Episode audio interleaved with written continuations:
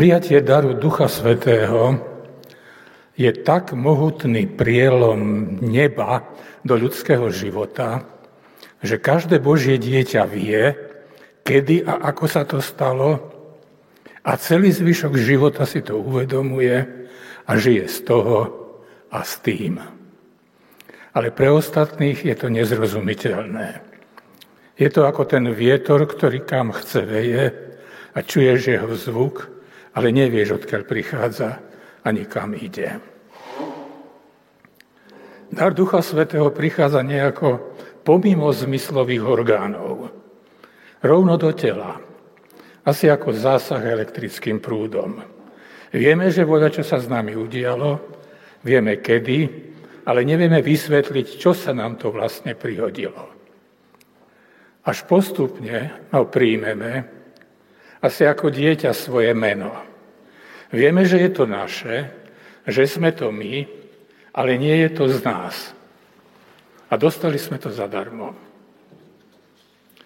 Duch Svetý, Duch Boží a Duch človeka sú hlavným obsahom biblickej zvesti. Táto zvesť je však obostreta tajomstvom. A tajomstvo volá po odhalení. Zo známych dôvodov vieme, že všetky ľuďmi opísané obrazy nebeských skutočností sú nepravdivé. Bol by som rád, keby sme s týmto vedomím pristupovali aj k obsahu dnešného rozprávania. Nič z môjho výkladu si nerobí nárok na pravdu ale aspoň ja som bol pri tejto práci šťastný. Nachádzal som povzbudenie a potešenie v dobe karantény a osamotenosti. A možno bude povzbudením i pre ostatných. Ale poďme k veci. Nemôžem sa zbaviť pocitu, že keď hovoríme o Duchu Svetom, pletú sa nám v mysli tri rozdielne skutočnosti. V prvom rade menom Duch Svetý označujeme tretiu osobu Svetej Trojice, väčšného Boha. Moc, ktorá stala nad temnotou, ktorá formovala a udržuje svet. Druhá skutočnosť, ktorú nazývame duchom, je oná moc, čo z prachu zeme utvorila živého človeka, Adama, Urobila ho väčšnou nebeskou bytosťou, málo menšou od anielov, tým, že vstúpila do jeho tela. A tretí spôsob, ako rozumieme tomu, čo je Duch Svetý, je, že je to osobitný dar, ktorý Ježiš prislúbil a dáva svojim učeníkom. Musí to byť niečo alebo niekto, kto predtým nebol aktívny, alebo pôsobil len krátkodobo a vo výnimočných prípadoch.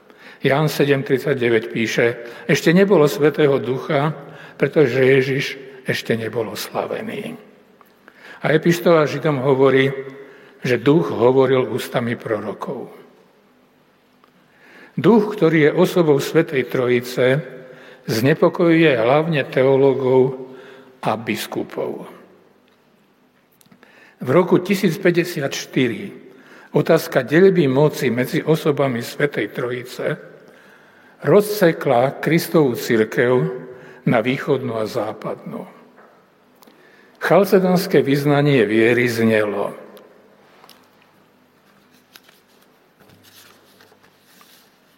Verím v Ducha Svetého, pána a oživovateľa, ktorý vychádza z Otca. K tomu západná církev dodala i syna.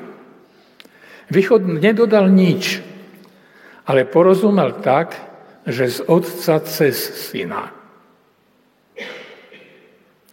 Ikona Svetej Trojice znázorňuje toto smerovanie moci pohľadom. Otec sa díva na syna, syn sa díva na ducha a duch sa díva do stvoreného sveta pohľadom na živly Svetej Večere. Ono tu nešlo len o teológiu, ale tak trošku aj o politiku. O riešenie sporu či kráľ ako reprezentant Boha Otca je viac ako biskup, ktorý reprezentuje syna, alebo majú obaja rovnakú duchovnú autoritu. Na Tedeum za prezidenta Kisku pravoslavný arcibiskup odmietol sedieť v jednej rovine s prezidentom, ale sedel o stupienok nižšie. Vo východnej cirkvi je vladar viac ako biskup. A ako vidíme v dnešnom Rusku, církev tam je naozaj slúžkou štátu. Západná církev verí, že dar Svetého Ducha dáva Syn Boží sám, akoby z vlastného zdroja. Druhý pohľad na Božieho ducha sa dotýka každého z nás osobne. Ako máme rozumieť duchu, ktorý dal život Adamovi? Skúsme si predstaviť stvorenie človeka podľa knihy Genesis, štrajchnuté trošku kompendium humannej biológie. Na začiatku povedal stvoriteľ, učiňme človeka na svoj obraz a podľa svojej podoby. A biolog k tomu dodal, budeme na to potrebovať 70 litrov vody, pár kilo hliny a kožené vrece o obsahu asi 80 litrov. Zloženie tela, stavbu orgánov, aj fungovanie máme už odskúšané z dopoludnia, keď sme tvorili iné živé bytosti. Takže potrebujeme len na jednu molekulu DNA napísať veľký generálny program, osobitný pre každú zo 6,5 bilióna buniek, prosím presnejšie, 6,5 milióna miliónov buniek. Tie budú tvoriť ľudské telo, ale program je na to, aby každá presne vedela, kam patrí a čo má robiť. A potom prišlo slovo stvorenia. Boh vdychol do hliny svojho ducha, duch zaujal pozíciu vládcu a organizátora, každú bunku postavil na plánované miesto, rozpumpoval srdce a spustil aj elektrický generátor mozgu. Takto nejako sa nám môže javiť stvorenie človeka, prachu zo zeme, ktorý sa zase do prachu zeme vráti. Tak si hovorí vedec a je spokojný, alebo aj nie, lebo vedec nikdy nie je spokojný. Toto ale nie je celá pravda o človeku. S duchom vstúpili do podstaty človeka veci, ktoré nie sú z prachu zeme. Ktoré pochádzajú z toho druhého, neviditeľného nebeského sveta. Adam a Eva dostali zvláštne poverenie. Vdychnutý Boží duch im poskytol postavenie veľvyslancov neba vo svete hmoty. Dostali poslanie a ich život dostal zmysel v tom, že budú opatrovať raj na zemi. Ľudia mali v raji pracovať, ale nemuseli riešiť problémy. Nevedeli, že existuje zlo, a netrápilo ich svedomie. Mravné rozhodnutia pochádzali od Božieho ducha a tak všetko, čo robili, bolo jednoducho dobré. A potom vypukla prvá nebeská vojna o človeka. Božia strana túto vojnu prehrala. Do sveta vstúpil riech, Adam a Eva zomreli. Väčšinou si predstavujeme, že smrť je ukončenie pozemského života človeka. Ale v prípade prvého Adama išlo o väčšiu hrôzu. A smrť sa dostavila okamžite. Všetci poznáme výraz mozgová smrť. To je situácia, keď sa zastaví elektrická aktivita mozgu, telo ostane v kome, myseľ nefunguje, svaly ostanú nehybné, ale orgány a bunky žijú ďalej. Ale lekári vedia, že už je koniec. Podobný charakter mala aj duchovná smrť človeka. Boží duch opustil ľudské telo. Pán Boh vyčiarkol človeka zo zoznamu nebeských bytostí. A človek ostal čisto pozemským živočíchom. Nebeský článok riadenia človeka opustil. a z dokonalého Božieho stvorenia ostali trosky. V knihe Genesis 6.3 čítame, že hospodin riekol, nebude môj duch prebývať s človekom na veky v jeho blúdení. Je telo a bude jeho dni 120 rokov. Keď Boží duch opustil človeka, niečo sa zmenilo. Človek prišiel o prebývanie v Božej prítomnosti, o slobodu a o ochranu. Stvorenstvo prestalo rešpektovať človeka ako vládcu. Zamlkol Boží hlas v ľudskej mysli. Hlas hada získal voľné pole na obsadenie nášho zmyšľania. A objavil sa najnamáhavejší problém človeka, morálne rozhodovanie medzi dobrom a zlom. Keď človeka opustil duch Boží, ostal na riadenie života iba jeho hmotný odtlačok pozemská duša, alebo jej viditeľná podoba ľudská myseľ, ktorá ale nebola na túto úlahu pripravená. Pôvodne dostávala pokyny z hora a teraz všetko ostalo na nej a nestačí na to. Máme prislúbených 120 rokov života a nikto ich nevie dosiahnuť. A ani sa nerodíme dokonalí. A ani zdravie si nevieme udržať.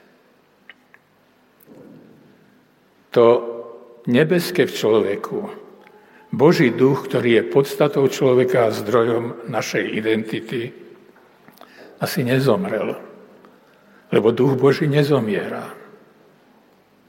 Predstavujem si to tak, že nesmrteľný duch každého jednotlivého človeka sa ocitol v nejakom dočasnom domove, zavretý ako v žalári, kde čaká na svoju pozemskú dušu. Po smrti tela sa s ňou zase zjednotí, aby sme mohli predstúpiť pred Božiu tvár vo svojej úplnosti. Možno, že Kristus po smrti zostúpil nielen k duchom zosnulých v potope, ale aj k uväzneným duchom živých, aby im zvestoval nádej. Tak aspoň rozumiem zmienke v 1. Petrovej 3.19, že Kristus kázal duchom v žalári. Bez Božieho ducha dve síly ovládli všetko ľudské konanie. Poprvé vedomie dočasnosti a strach zo smrti. A druhá, ako ničím neodôvodnená, ale stále pritomná túžba, aby sa s tým dalo niečo robiť. A azda nádej, že sa to dá. A tak niečo robíme. Duchovní potomkovia Setovi sa v poriadku sveta snažili nájsť Boha, aby sa mu mohli podriadiť. A vynašli náboženstvo. Duchovní potomkovia Kainovi hľadali Boha, aby sa mu mohli vyrovnať a premôcť ho. A vynašli civilizáciu. Ale Boha nenašli ani jedni, ani druhý. V dôsledku hriechu sa človek zmenil. Ale nezmenil sa Boh. Nielen človek hľada Boha, ani Boh neprestal hľadať človeka. Hospodin Boh sa nevzdal svojho stvorenia a vyhlásil druhú nebeskú vojnu o človeka. Vyvolil si Abrahama a jeho potomstvo. Občas zasiahol do behu cez prorokov, ale hlavne dal ľuďom návod, ako žiť v súlade s Božím plánom. Priebeh tejto vojny poznamenal autor listu Hebrejom, že zadávna mnoho raz a mnohým spôsobom hovorieval Boh Otcom v prorokoch, za týchto posledných dní nám hovoril v synovi. Do poslednej bitky tejto vojny postavil Boh Otec svojho syna. Človek Ježiš Nazarecký, syn Boží a syn Márie, sa od nás, obyčajných ľudí, odlišoval len jednou vecou. Opustené miesto ducha, o ktorého sme prišli Adamovým pádom, zaujal v jeho tele väčší Boží syn. Preto hovorí Pavol, prvý človek Adam sa stal živou dušou, posledný Adam oživujúcim duchom.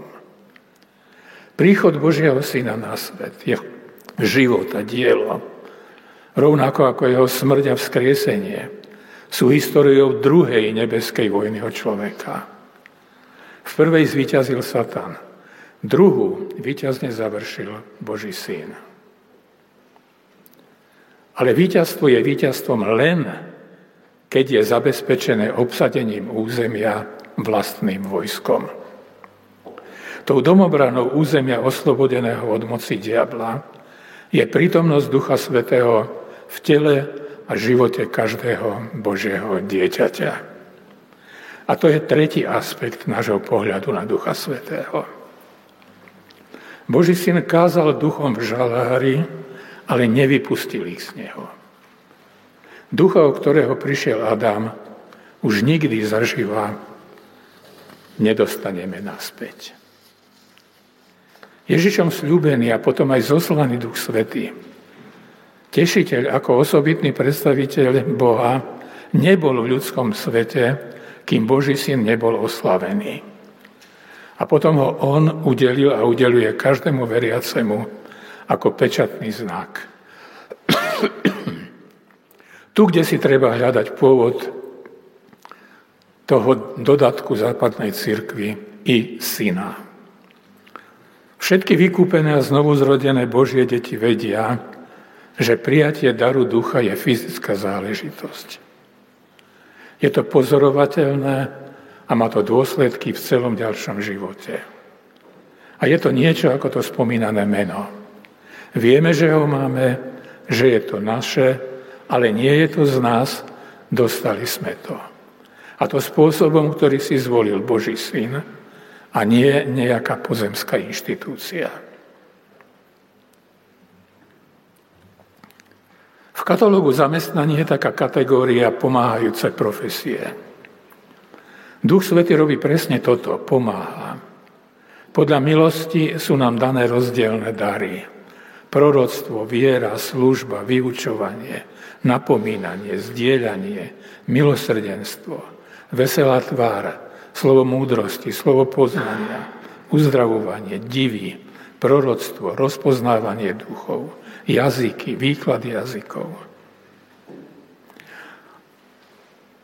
A osobitné charizmy, čiže uschopnenia konať službu apoštolov, prorokov, učiteľov, divotvorcov, uzdravovateľov, charitatívnych pracovníkov, misionárov, modlitebníkov, správcov a organizátorov. Duch Svety udeľovaný Ježišom Kristom nezmení našu telesnú prírodzenosť. Je darom, pomocníkom, poradcom, tešiteľom, mentorom, ale necháva nám slobodu. Jeho rady prijať alebo odmietnúť. Jeho pečať si však nesieme do väčšnosti, aby sme po smrti, po spojení s našim duchom, boli rozpoznateľní pred Božou tvárou. Prítomnosť a pôsobenie moci Ducha Svetého je potom viditeľné na správaní človeka.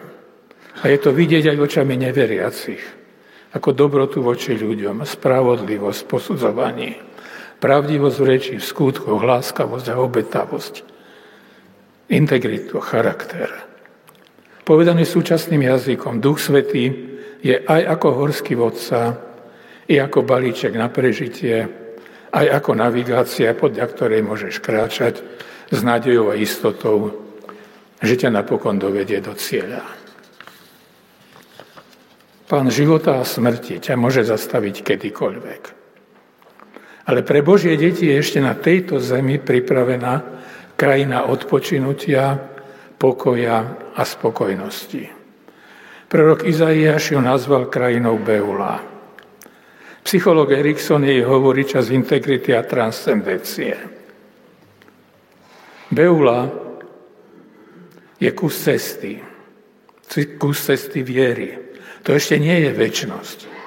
John Bunyan v ceste pútnika hovorí, že v krajine Beula je čas a miesto, kde už možno nedbať na problémy sveta a iba tak posedieť na brehu rieky umierania, obdivovať už veľmi blízke múry a brány väčšného mesta na druhom brehu s vedomím, že až do tej rieky vstúpiš.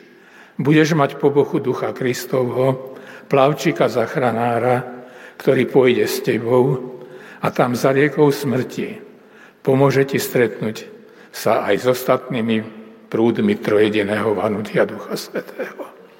So svojou vlastnou duchovnou podstatou, so svojim stvoriteľom, jediným Bohom, Otcom, Synom i Duchom Svetým, ktorý si ťa povolal a ktorému si ty zveril svoj život, svoju vieru a svoju nádej. Amen.